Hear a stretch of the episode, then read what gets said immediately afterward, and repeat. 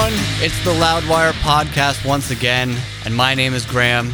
My name's Joe. Today we've got a twofer, the second Loudwire twofer. We've got first up Jamie Jasta from Hatebreed, from Jasta, from the Jasta Show podcast, and he's a fellow wrestling mark like myself and big UFC fan. Uh, we talked a little bit about CM Punk and his uh, delving into the UFC. We also talked uh, the next UFC event, UFC 210, uh, Rumble versus Cormier for the belt. Uh, Jamie will talk about that a little bit, and of course, we talked about the tour with Anthrax and Killswitch Engage, which is happening right now. Definitely catch that. That's a sick bill. And you're going to get some information about the new Jasta album. It turns out this stuff's been sitting around for a long time. Yeah. And then there was a little medical issue Jamie had to deal with, and then he used that time laid up to get a whole lot of work done. Yeah, some interesting stuff that he's talking about. So, because this is a twofer, after Jasta, you'll hear John Joseph from the Almighty Cro-Mags. But first, here's Jamie Jasta. So sit down. And shout!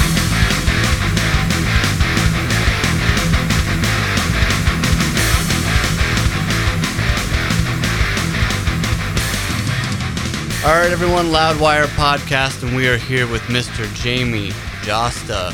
What's up, man? What's Thank going so on, much. guys? Yeah, it's so great to have you here. Of course, of Hatebreed and Jasta. Uh, just about to start up the tour, an awesome bill with Anthrax and Killswitch Engage. And of course, if you don't get to see Jasta, you get to see Code Orange, which is a sick bill as well. Yeah, it's gonna be great. I was looking at it like the pre-sales. It's these are big places too. Like Anthrax and Killswitch are going to like uh, LC Pavilion in Columbus, and they got a lot of tickets sold. It's gonna be fun. And for me, I was like, when I got offered the tour, I was like, well, I don't really have anything new. But then I thought, you know what, this is a good reason to rush out my material because I got to Yeah. stop with Yeah, you put out that song with Howard Jones. Yeah, I gotta stop with keeping the songs on the hard drive. I need to just get over it and just release the shit because people want to hear it, but I'm too critical of it and I like to work on stuff too long. And so this was a good way for me to choose the songs that I liked and get something out and then have a little short tour on it. Because that's the the goal with Jasta is usually just to do really small places mm-hmm. and just to do something completely different. And so this record, I was like, well, it doesn't need to be completely different. It can still be pretty heavy and kind of have the balance with the mel- melody. And because Killswitch and Devil Wears Prada really do that, and Anthrax is really melodic too. You know, Sure. a lot of songs. So I thought, all right, this is cool. You know, it's people are like, you're crazy. Why are you going to go and you know play 25 minutes and be the first of four? I'm like, mm. because you. I think in music, you're not. You should never be above anything. Like I have no problem repaying my dues, and you know those are venues that I would headline normally with Hatebreed, and so mm-hmm.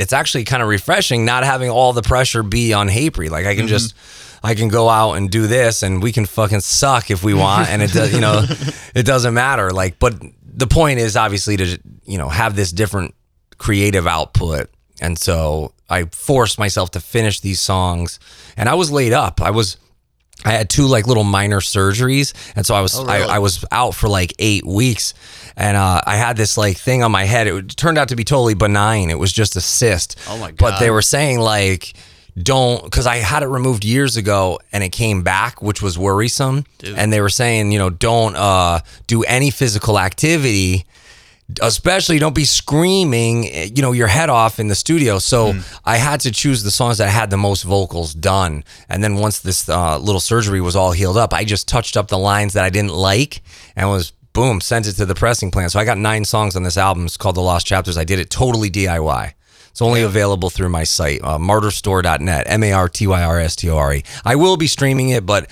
you know, I want everybody to know like nobody benefits from the streaming. I appreciate that you guys are paying the nine or ten bucks a month for the streaming things, and I get it. But yeah, if you want to really help us, yeah, it's fractions of a cent. yeah, if, if you can if you can get the physical copy or, or come to one of the shows and, and pick up the CD, that's that's a big help. So this cyst was kind of like a godsend in a way. It was weird because I didn't really want that much time off, but then I thought, well, while I have the time off, let me do the other things. So then I got like, I went in and I got some dental work done. I was having a tooth that was bothering me. And so I, it ended up making me go like handle a bunch of real life shit that nobody really handles when you're on the road so many days. Yeah, yeah. You know, I paid all these bills that I had and, and cut down. Like I got rid of a storage unit. I got rid of a complete storage unit because I was like, well, shit, I can't do anything. So I hired a guy and I'm like, here, move this here, move that there. And we went through all the stuff and organized all this stuff. And I ended up selling a bunch of it and getting rid of it. So I kind of like uh, just organized my life and was sort of productive during the downtime. I think that's called adulting. Yeah, is that what it's called? I think yeah. that's what the kids call that, adulting. Kids these Yeah, I did a lot of adulting over sounds like it, yeah. because I think the Hatebreed tour ended ended in October, and then uh, oh, and I was supposed to have a deviated septum fixed. I ended up cheat, cheating, Oh, okay. uh, you know, chickening out of that, but because I Those are pretty they, rough from what I've heard. they told me don't watch any videos, and of course I went and watched videos, and I was like, oh fuck, but you know, just going through that, like going and getting the CAT scan, and they said. Then some one doctor, I got a second opinion. One doctor told me it would change my voice. Another doctor said it wouldn't. So I started like getting worried. Actually, a, a vocal teacher told me it would help my voice. It would actually give me more airflow because I've I was having a really hard time sleeping on the last Hatebreed tour, especially in the bunk on the bus, and the quality of the air was freaking me out. So when I got back, I was uh, getting an ear, nose, and throat. Well, we had this fucking exhaust leak for like the whole tour. Exhaust was coming into the bus. Yeah, and then we were having all these different people come out, and I'm like, like this is not worth it. Like fucking carbon monoxide coming in or whatever. I'm like, we're lucky we didn't all fucking wake up in the hospital or wake up dead. You know, yeah, like that's some serious shit. Did you have any air purification system on board? I don't or- know what we. I think we we asked the driver to clean the filters, and then he, we had some specialists come out and try to fix it. But there was a time there where they were all like they had everything dug out of the back lounge. So just as a precautionary measure, I went to see the ear, nose, and throat doctor. Plus, now you're seeing like all these guys are coming out with like they got mouth and head cancers and stuff. Like I saw, you know, uh, Bruce Dickinson and the guy Yeah, from yeah, yeah. Poison. You know, and they're Both doing well, thankfully. Yes, in, in remission. I was so happy for both of those guys. They caught it quick. So I'm like, yo, check in there for everything. you know, like, because, you Lesson know, learned. especially back in the drinking days, you don't know what you did with who. And, you know, you're hearing these different rumors. You're hearing Michael Douglas saying things. And so, yeah, yeah. yes, right? So Oh, boy. I got that camera put in. And he said, "Yeah, your your septum is like he's like this side, your left side is like all like you can you're not really getting a lot of airflow through there." So, but uh, yeah, so I chickened out on that. So if I get another, you know, I don't know, four months off, three months off, maybe I'll do it, Okay. but we'll see. Jeez, that's a rough one, man. But we got that new song, Chasing Demons, uh, with Howard Jones. I mean, uh, I'm assuming that came about because you, uh, with Hatebreed, were on tour with Devil, You know. recently. Is that how it came about? Actually, I've had a song for years. Doc Oh. Doc gave me the song, and when I when I had my uh, hard drive crash, I lost a lot of my own original songs. I lost a lot of lyrics, but then I sent it out to this company in San Francisco, this forensic, like they open it in a clean room, they call it, and it's a lab, and they they got a lot of my stuff back. And some of that stuff went on the Hatebreed record last year. Uh, but then like the more melodic stuff and the stuff that was just written by other writers um for instance mark morton who who kind of i guess he doesn't he co-wrote the first song. It's called this is your life. Um we were giving him co-writing credits but he says i don't know man. I don't remember this song. But he definitely sent me the song. Um so but so it's basically like inspired and co-written by him. The song's killer. Uh, but so him and Doc, I found those two, and I was like, "Shit, I gotta put these on the record." and the the album vocals are different um, from the from the one I released on the jastahq.bandcamp.com. That was the demo vocals, which I saw some people commenting about those vocals. I once I was all healed up, I went and retracked. Okay, gotcha. Um, but you know, it's interesting to see because now with social media, like five years ago, whenever I did some of these songs, some of them are even older. I wasn't that involved. I never cared. Now I actually check my Twitter, I check my Facebook. So it's kind of cool. Like I feel like the fans in a way made this record better because I had Okay. I had this like I had the first album, the first Jost album to live up to, And then I also had like their feedback in a way, which kind of helped. And I knew Doc is a great songwriter. Like he's wrote he- wrote songs on this new Body Count too. That's a great record too. Yeah, it's Oh a fun God. record. It's really good. I, I just had. Ice T on my podcast, and yeah, and so Oh, so great. Doc, I was like, dude, is this song still available? And he's like, yup. And so um, I said, I got this bridge for the middle part that Charlie worked on, and uh, we sent it to him, and he's like, man, that that bridge is killer. It's kind of like a crowbar sludgy kind of part. So there's like elements of God Forbid in there. There's elements of Kill Switch. There's elements of Kingdom of Sorrow, and then me and Howard doing the vocals. It was just fun. Awesome, man. We got a couple more minutes with Jamie Jasta. I would love to uh, pick your brain a little bit uh, on some UFC because I know you're an MMA guy. Uh, Cormier versus Johnson. Who do you think's going to win that match? I don't know. say I fight, want not match. right? I want Daniel Cormier to win. Yeah. But I feel like there's been issues with that camp with Luke losing, Cain's injured. oh yeah, yeah. Um, what about the drama with Luke and Werdum? There, and then Hmm. Daniel's also like doing so much commentating. Plus, you had Khabib miss weight. Like, what's Yeah, going on yeah. over there? Like, I feel like if this was not his singular focus, if there's any distractions that could possibly affect the outcome, the last person you'd want to have any distractions before a fight with is Anthony Rumble Johnson. I mean, the dude mm-hmm. just touches people, even with like punches that don't look at all that the that. touch of death. Yeah, I mean, people mm-hmm. go to sleep. I mean, the guy broke Arlovsky's jaw. He's put oh. out everybody at multiple different weight classes, Any, he and he's the I think probably one of the few who've already put DC on his ass with a punch. Sure. So, but I'm gonna say DC's gonna play it safe gonna and grind him. He's gonna grind him and win by u- unanimous decision or Hmm. submission. All right. If he can get out of the first round. I think that's I think that's wise. Joe, you watch about as much UFC as you do WWE. No, do you I, I watch more UFC than WWE Do ya? because WWE is at zero. So anything. um, no, I do have a fleeting relationship with it. I always rooted for guys like GSP. Okay. I think he fought Lesnar. he no Was it? no. There was a big Who fight. DC? Le- Lesnar and, GSP. and GSP never fought. No, no, No, two different different weight weight. Yeah, two. Uh, who am I GSP's too tiny. You're thinking of either Frank Mir Frank Mir. That was it. or Randy Couture. Frank Mir it was yeah. the Brock Lesnar versus Frank Mir fight. yeah, That's why I don't like Brock. Brock won Lesnar. one and Frank won one, right? I think so. They fought think twice. I uh, see. This is where I'm a little stodgy. Let me let me. But I know that Frank smashed him. If there was a second time, the second time, I remember Frank uh, smashing him. But uh, yeah, I think uh, I think I, I think I'm right in line with you, Jamie, on that one. I think you know, but nobody's ever knocked out Cormier. If there's one guy who can do it, though, it's Anthony Johnson. And uh, but you know, Cormier is going to play it safe. I think he's going to embrace the grind, as the wrestlers say.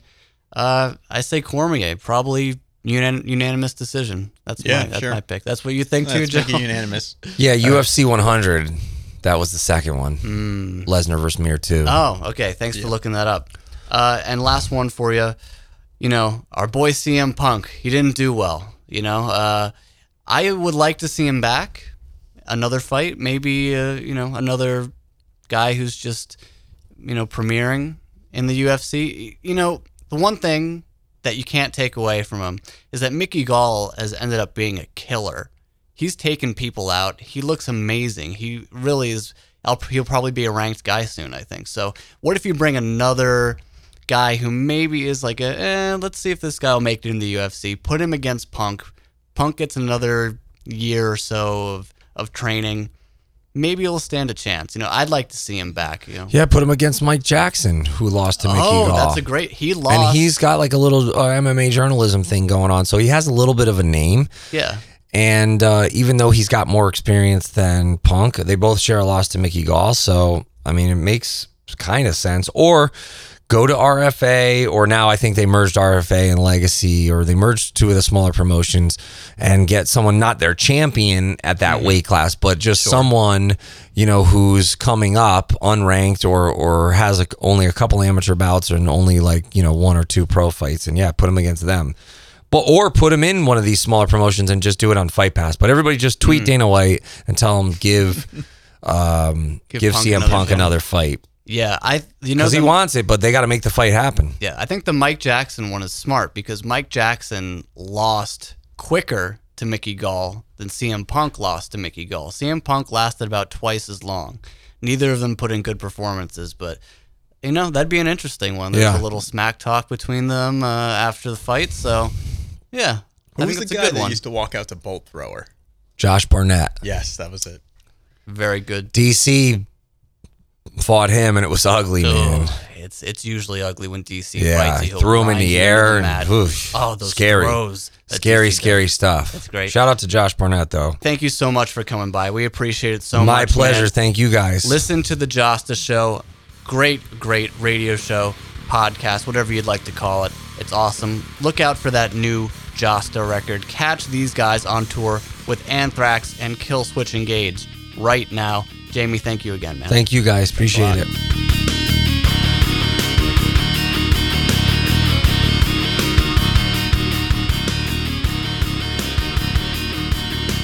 And we're continuing this Loudwire podcast twofer with another hardcore legend, John Joseph.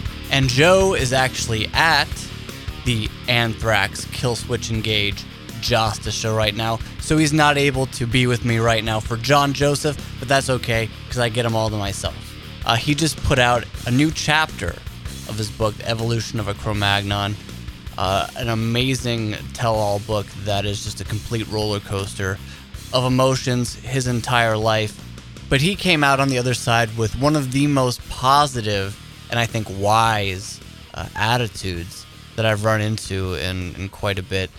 Uh, so we're going to be talking to him about that, talking to him about these Iron Man competitions that he runs. One of the most insane uh, feats of physicality that anyone could put their body through. And he's done it multiple, multiple times, you know, not just as an act of endurance, but an act of discipline, you know, and patience.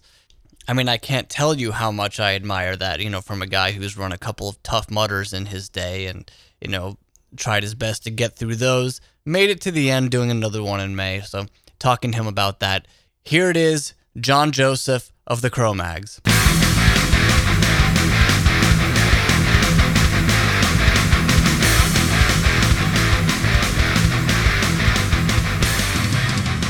All right, hey everyone, Loudwire podcast here, and right now I'm being joined by Mr.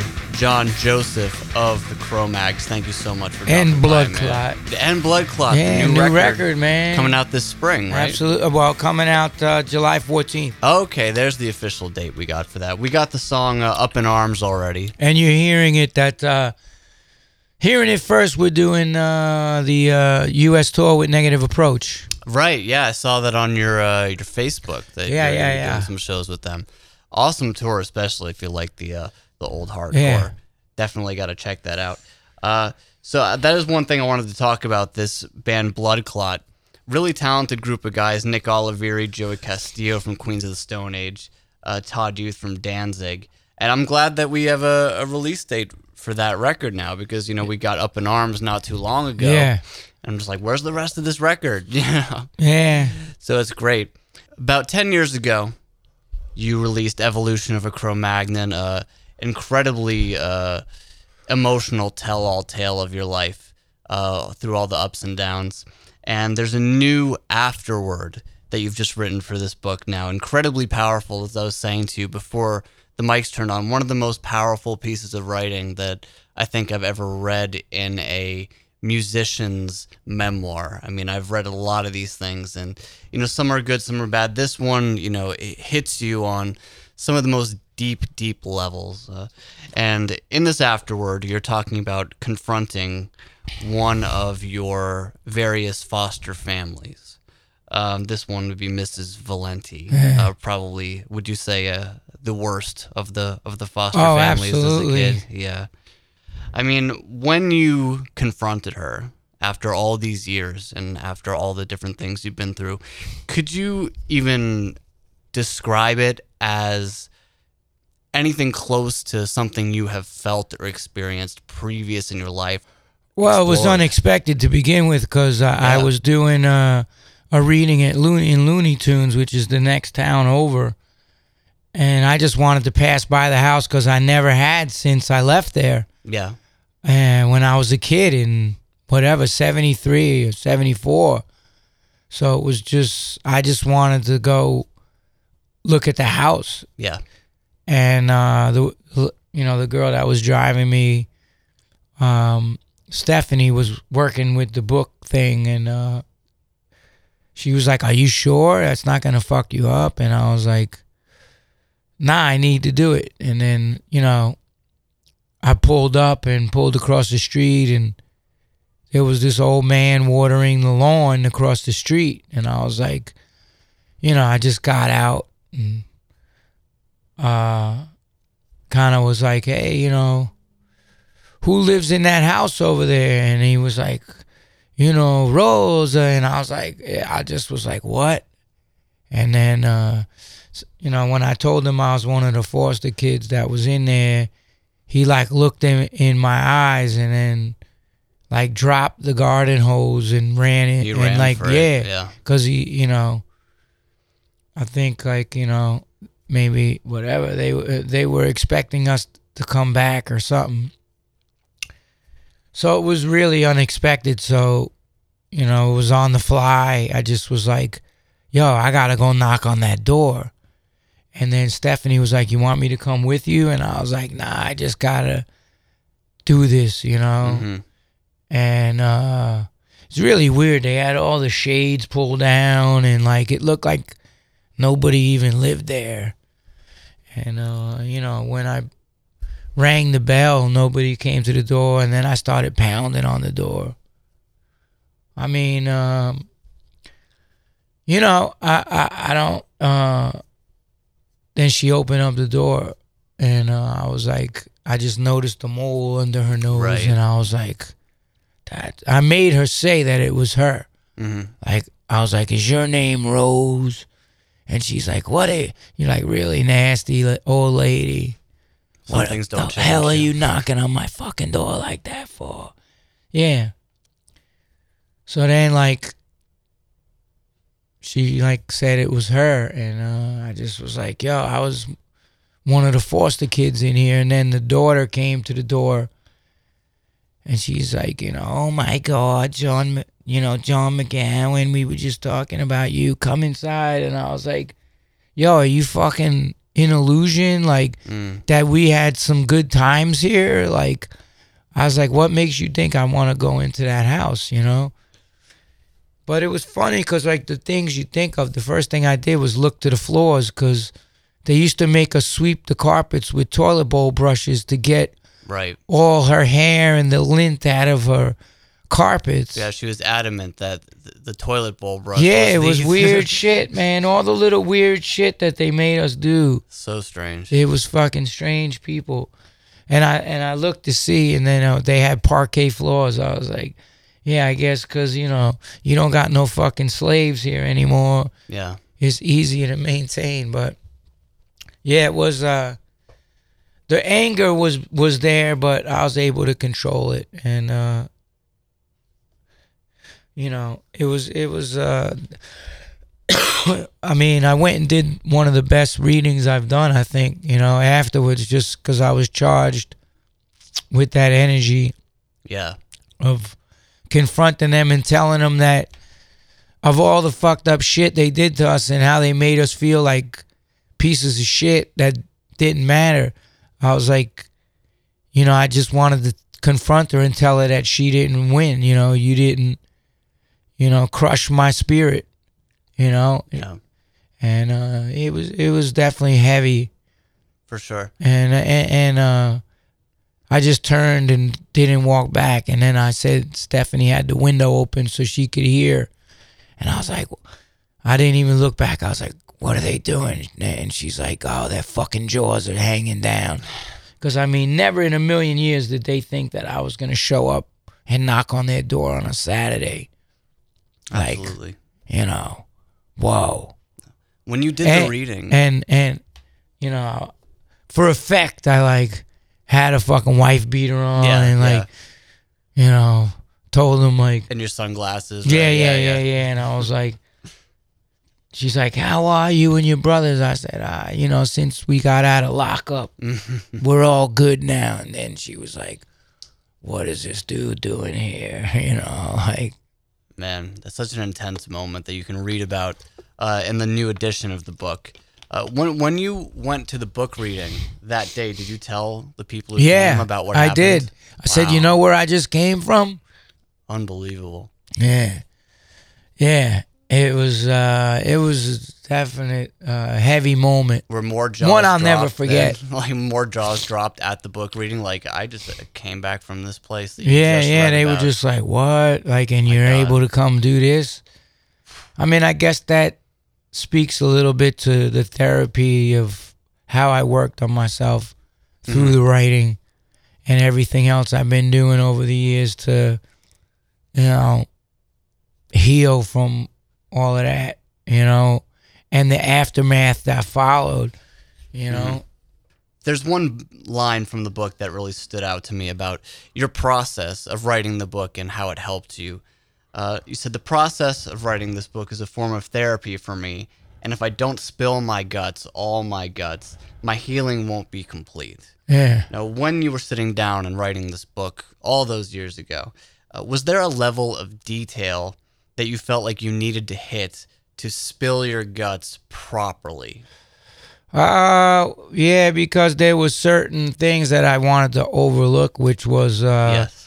What those older dudes in the foster home did to us. Yes. You know, the sexual abuse stuff was something I never told nobody, and uh, I kept getting to it, and I would just have these breakdowns, you know, at my computer, and I would just like, you know, just uncontrollably, uh, uncontrollable emotion and crying. You know, it was just, and then I would uh, skip over it and not and be like, I can't put this shit in there. It's a, you know, I mean, it's embarrassing that uh, people do that kind of shit to you, but through the process of uh, talking with certain people, I realized that's part of the story. You know, Yeah. And to leave it out is uh, it's cheating the audience in a way of uh, and cheating myself of working on myself of the full experience and uh, you know being as it was you know something I never told anybody. I mean, my mother didn't even know. Nobody knew. Oh. One of my brothers even denied it, and then because he's you know it's like, oh, that didn't happen. And then my other brother was like, Ma, that shit happened. And then she was like, said to him, like, you know, you need to come clean. And he just was like, I don't want to talk about it. So, you know, to me, I was like, it was part of the experience of writing the book. You had to, um, you know, kind of cleanse your soul of that stuff. And that was my therapy. I didn't go to any kind of therapist or drug program or anything. That book was what did it, you know.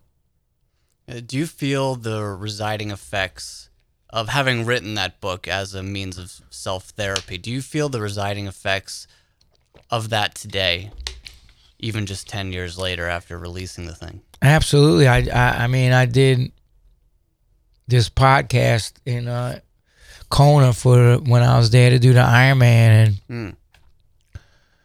It's an emotional thing anyway because like I waited all those years to try to do that. My friend died like three days before I left for Hawaii. He relapsed into addiction and you know I helped this guy get sober and he fell down the stairs in the subway and hit his head and was in a coma oh. and and died.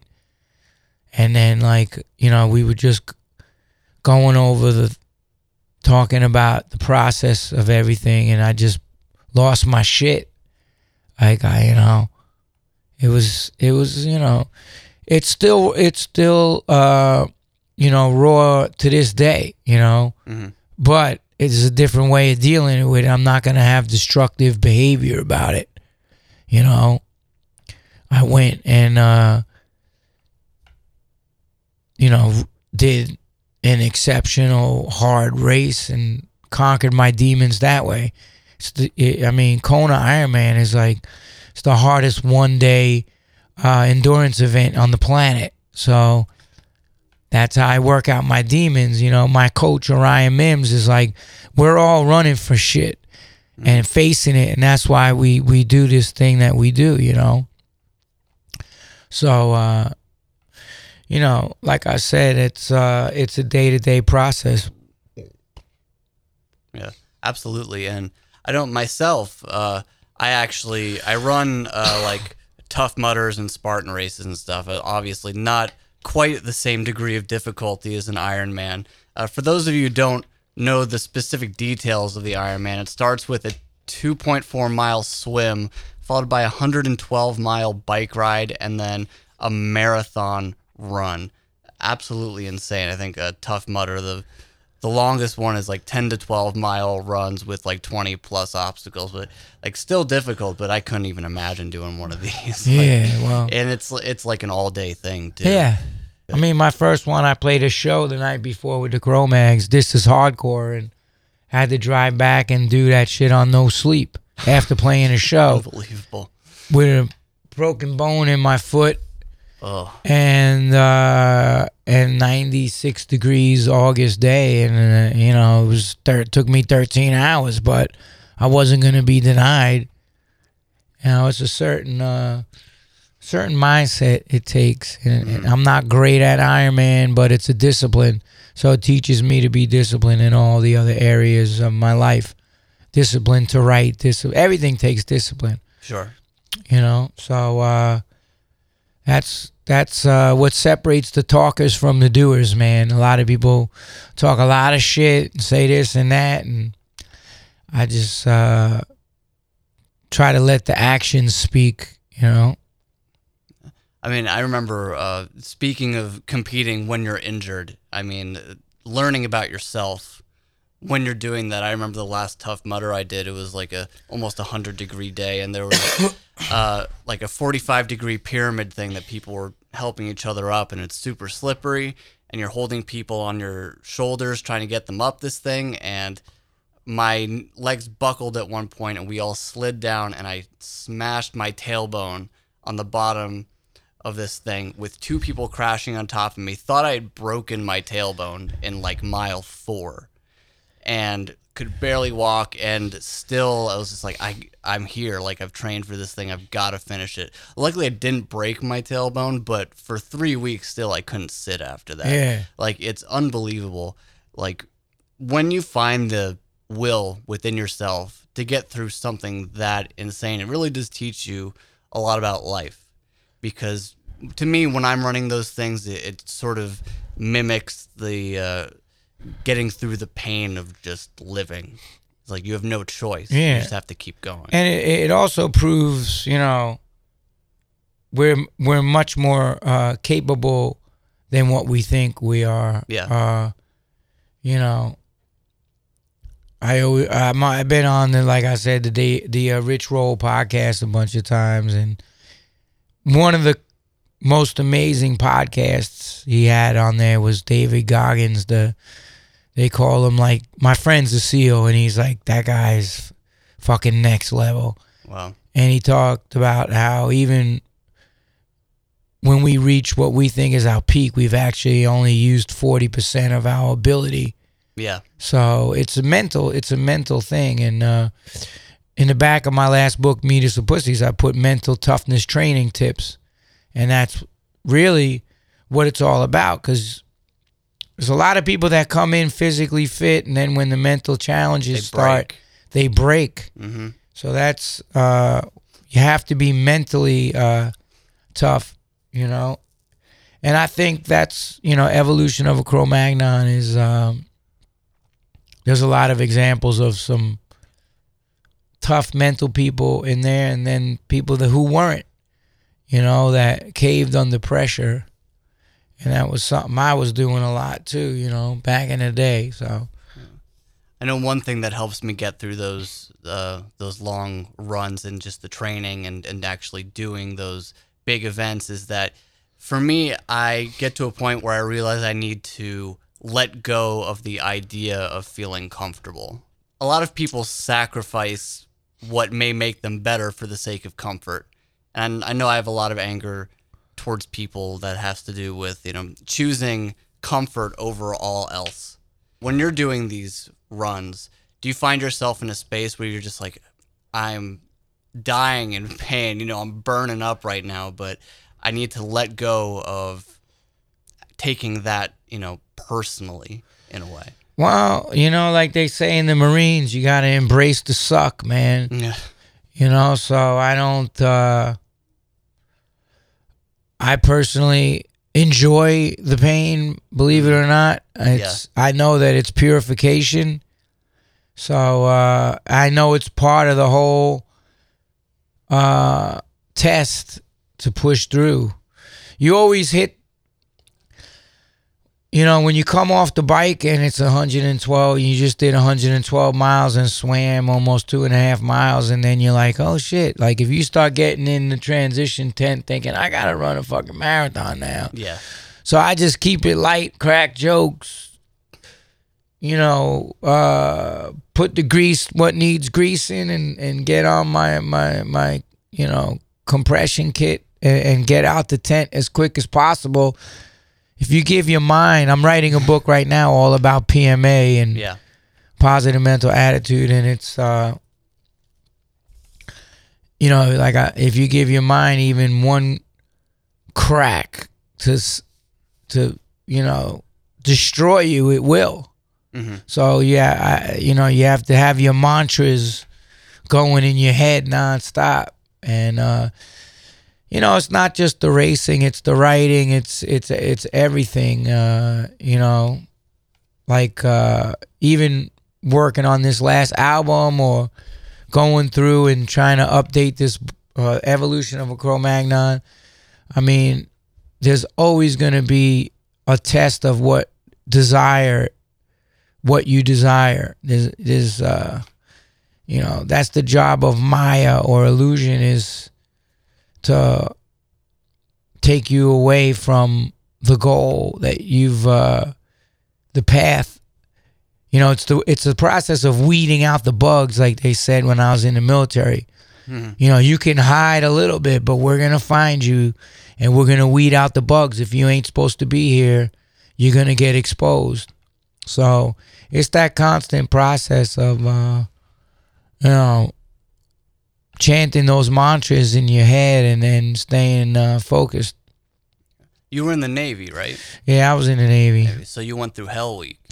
Nah, I didn't go through Hell Week. I got okay. hurt before that. Yeah, Jeez, yeah. yeah. I but I imagine I did like preconditioning and uh I mean I went came out of lockup and uh I was very physically fit. I boxed and lifted weights and ran and did all that stuff.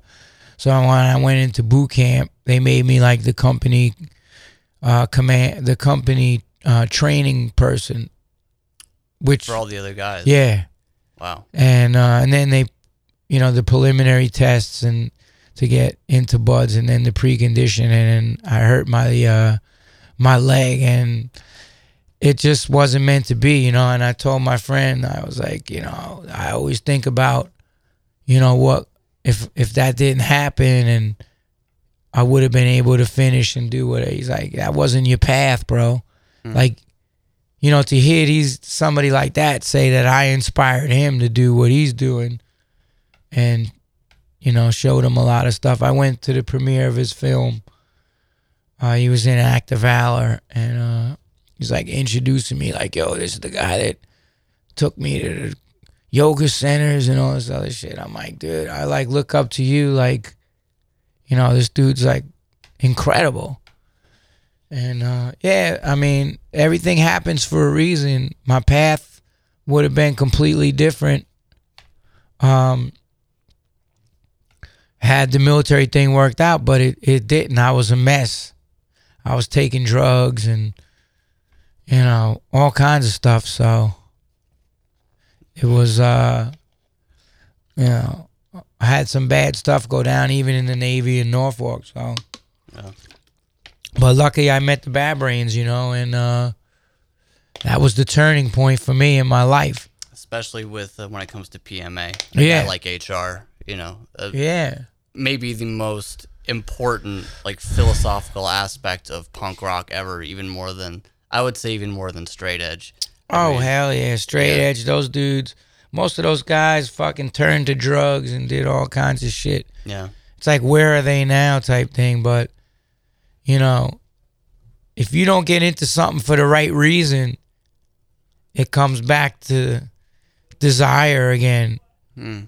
And I just wrote this section in my book. I'm like, um, change a section called "Changing Your World," and it's you have that ability, but what is? Why are you trying to do what you're doing? What's is it out of ego or do you really want to change your life? Mm. Because if it's out of ego, it's not going to last. That's only going to get you a certain uh, to a certain place in your life. If the desire is not pure, then the other stuff will manifest and take you away. That's why Prabhupada always said, "Don't be surprised at the ones that go. Be surprised at the ones that stay," because that's, you know, the real test. And I mean, although HR, he took that all from Napoleon Hill. write that book. I mean, he put it in his own uh, vernacular, so to speak, Yeah. and put it in the song attitude and filtered it down through the punk rock. And that's what I've done too, in my own way, through my writing, through the music. I'm putting, I'm doing a book on PMA. It's like a daily uh, guide how to achieve not just short term but long term positive mental attitude. With that, you can't be stopped in anything that you do. And that's the difference between those that quit and those that push through. Is they have that in their arsenal. Is to stay positive, you know, under any and all circumstances and work through the stuff rather than, you know, falling apart, which the pressure is what defines character. Yes. You know, anybody could say anything.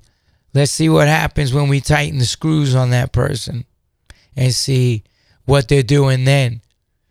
You know, I mean, I think Florida Ironman, this freak storm rolled in. It was 38 degrees. This freak front. Everybody got caught out there, myself included. I ma- they canceled the swim. I made the whole bike 30 mile an hour winds, freezing temperatures, and I got a short sleeve shirt and shorts, compression, putting plastic bags that I found on the road inside my thing to try to keep warm. And then I made it halfway through the run and I got hypothermic. I was throwing up and dizzy, and the they medical people were like, "That's it, you're done." And I was like, I was like, you know what, I am done. But that was my error. You know, I had a chance at T two between the bike and run to run to my hotel and get sweatpants and do whatever, and I chose not to. So the first person I emailed was my boy who's a SEAL, and I he was in he was in uh, the Middle East, you know, going th- doing shit, Yeah.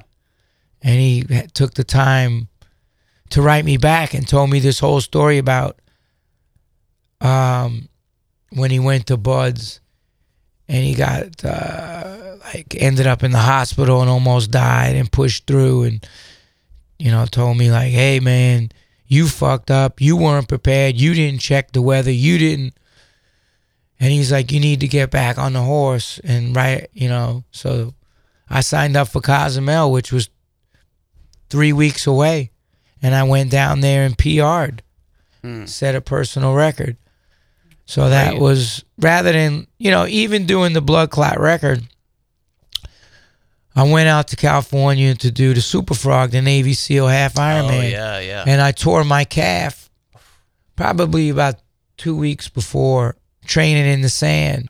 It just tightened, and then in, I tried to run like 15 miles in Central Park the next day, and it just.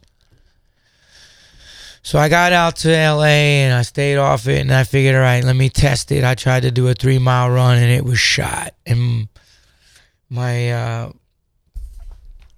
guy that does the sports medicine stuff for me was like, if you run on that, you know, you risk tearing your uh, Achilles. Oh, So I had to bail on the race. yeah. So trying to turn adversity into something positive, I called up Todd Youth and I was like, yo, we've been talking about doing these songs. I was like, yo, I'm not doing the race. Let's uh you know, get these songs. So we went in and demoed it. Five songs. We ended up getting a record deal. And then I asked to have a meeting with uh, guys from ICM, Howie Tannenbaum, for some pilot stuff I wrote, and they met with me and they're like, "Hey, we want to represent you." So, uh, and I mean, he signed Vince Gilligan that did Breaking Bad. So I mean, Wow. he's like top level, Yeah. you know. And I just tried to turn. You have to try to turn an adverse situation into something positive, and that's what PMA is about. You know, it's daily practice. Like, all right, this is a test. I got to push through. I got to make something, you know. When you come from the background I come from, it's always about making something out of nothing. Yeah. That's what punk rock was too. We didn't, we lit, you know, I was living in a burnt out fucking building, like for real shit. Like what, you know, so trying to turn the situation around. That's what it's about. Uh, even if it takes a, a little bit of time to do that. Uh, when uh, does the PMA book come out? It's supposed to come out this year, right? Uh, yeah. I mean, I'm, uh, I'm, I got a little bit more to do, and then uh, gonna shop it around. There's a couple, Okay. you know, book labels that I'm interested in that does these type of books. So Okay, sort of. Is it like self-help type? Uh, someone's someone's using a blender in the kitchen. So is that what that is? That's a blender. yes. Holy shit! Crushing what are they fucking blending? fucking nuts and bolts. Yeah, marbles in there. Uh, like um, Yeah, I guess it would be, for lack of a better term, a self help kind of thing. Yeah. But I just see so many people. I've been working on it for two years, and now with everything that's going down, people are losing their shit over Trump or losing their Yeah. shit over this or whatever. And it's like, man, just step back and take a deep breath, man. You know, it could always be worse. sure.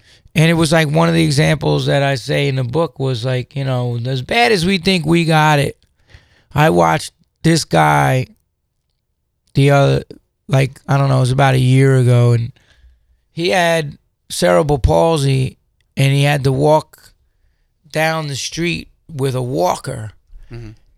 And he was smiling, and it was like it took him so long just to make it down one block. Shit we take for granted in life our health.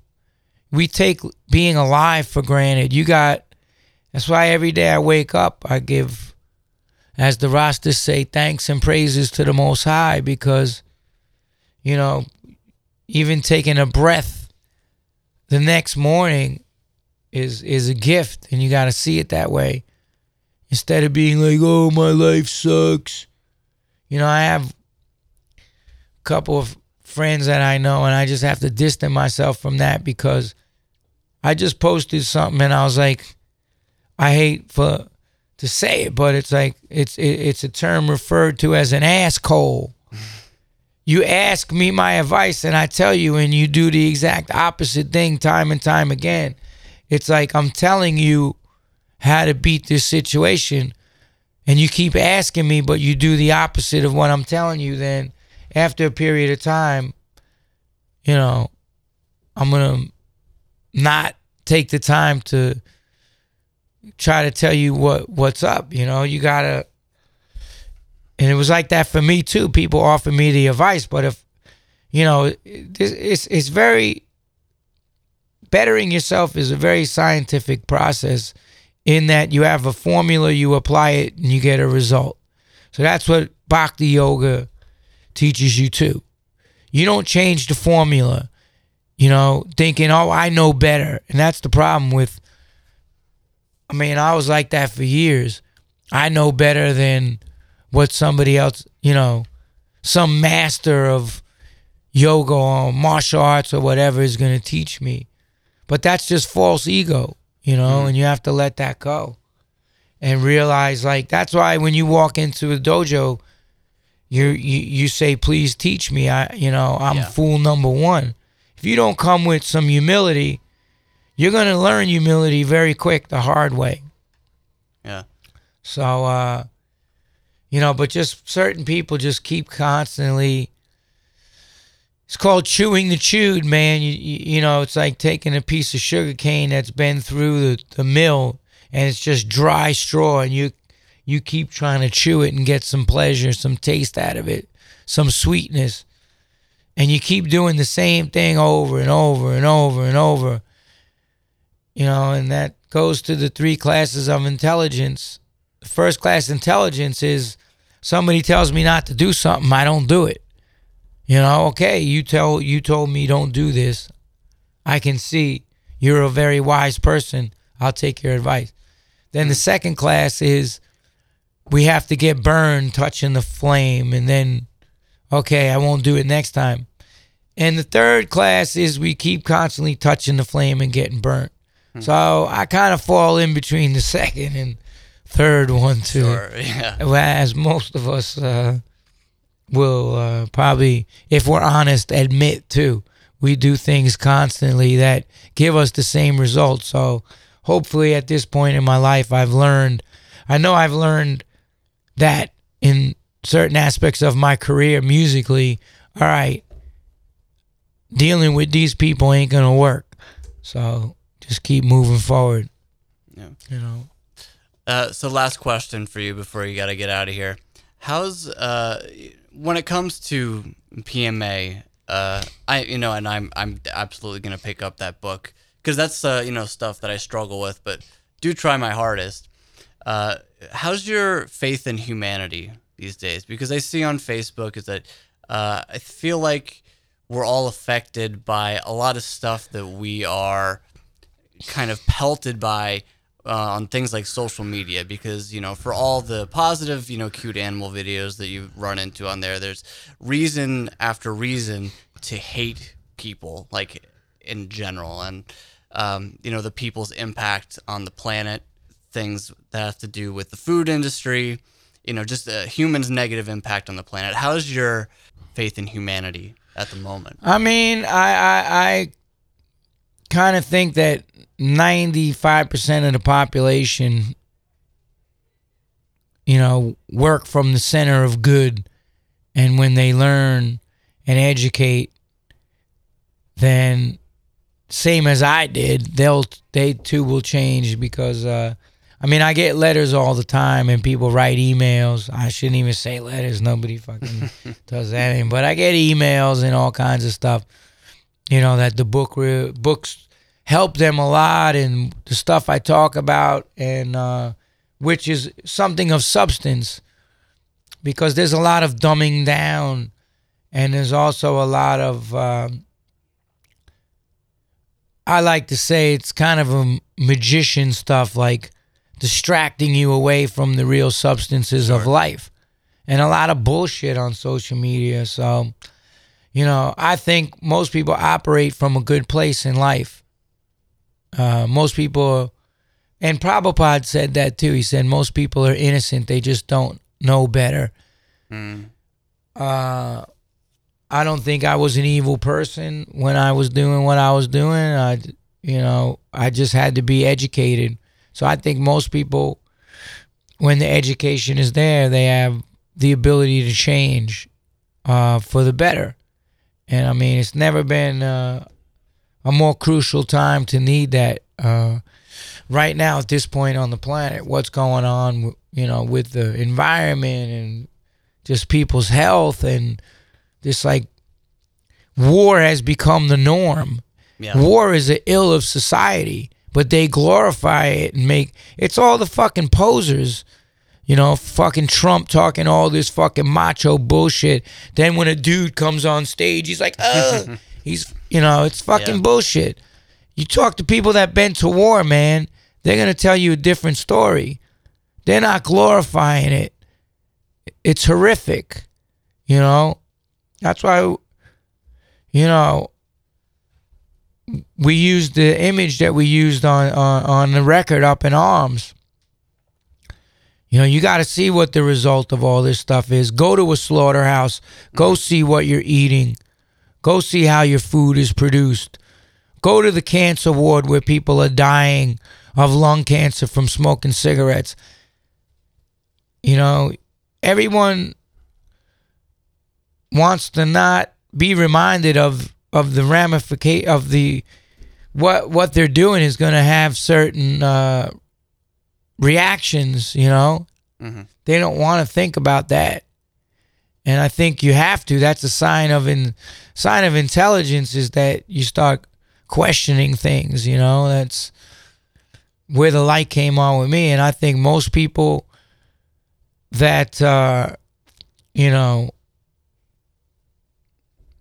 find out what the real deal is, they they start to change themselves. You know, I just read this whole. I just read an article about this Irish actress, and you know, she always kind of argued with her friends about killing animals and and, and, and Okay. being vegetarian. Her friends were trying to convince her.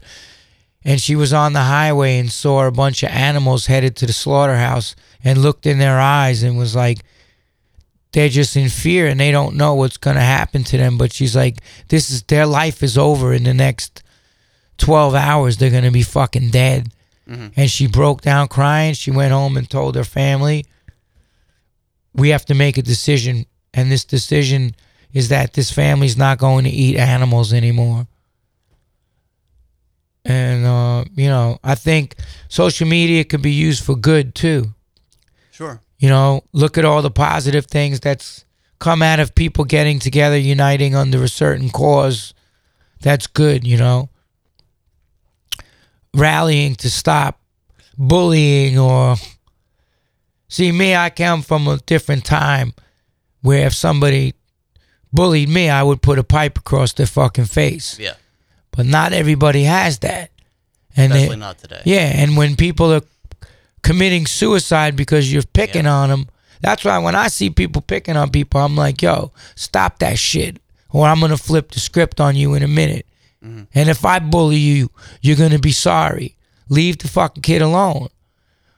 Or all the other causes that's, you know, going on uh, with the African American communities uh, across across America and seeing every life is matters, every life is equal. You know, so there's a lot of good that can be done through social media too. And um, when it's used for gossiping and negativity, man, uh, if I see people posting that type of shit, I fucking delete them. Yeah. I'm blocking them. I don't want to fucking hear from them. There's nothing good coming from that person. I just ignore them, Yeah. and uh, you know that's what I've uh, been doing, and I think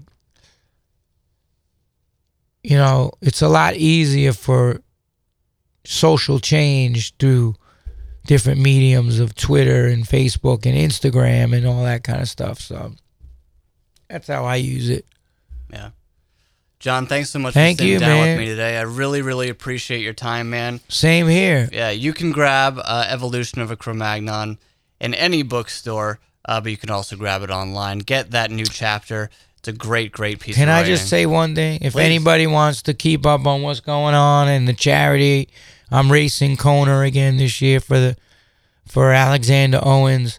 You could go to my Instagram page. The website is there on my homepage.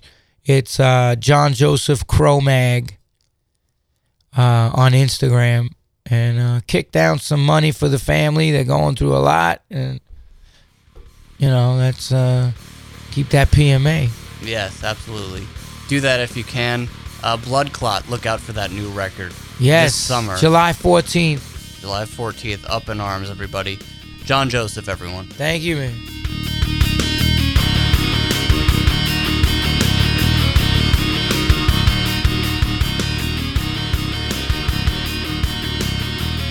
And there he goes, John Joseph. What a great guest. Making my job easy. way, way too easy. You just pitch him a question and he will go on and on with uh, an amazing response that you just want to sit back and absorb, you know, from a guy who I'm always looking to better myself and find myself in a better mental space. Listening to him talk and just looking into his eyes while he's explaining, you know, his outlook on life to you, you know, I'm definitely going to pick up that PMA book once it's released. Hope it comes out soon, uh, along with that Blood Clot record. Thank you, everybody, so much for tuning in to another episode of the Loudwire podcast. Please subscribe to us on iTunes. Leave us a five star rating, a nice comment if you would be so kind. Subscribe to us on YouTube. Leave a nice comment there too. Uh, hit us up on Facebook, on Twitter, on Instagram. You can follow me, uh, Twitter at Gramwire. You can follow Joe on Instagram at Ice Nerve Shatter. Make sure you do that. Thank you so much, everyone. We've got awesome guests lined up for you in the very near future. So keep your ears open, and we'll see you next time.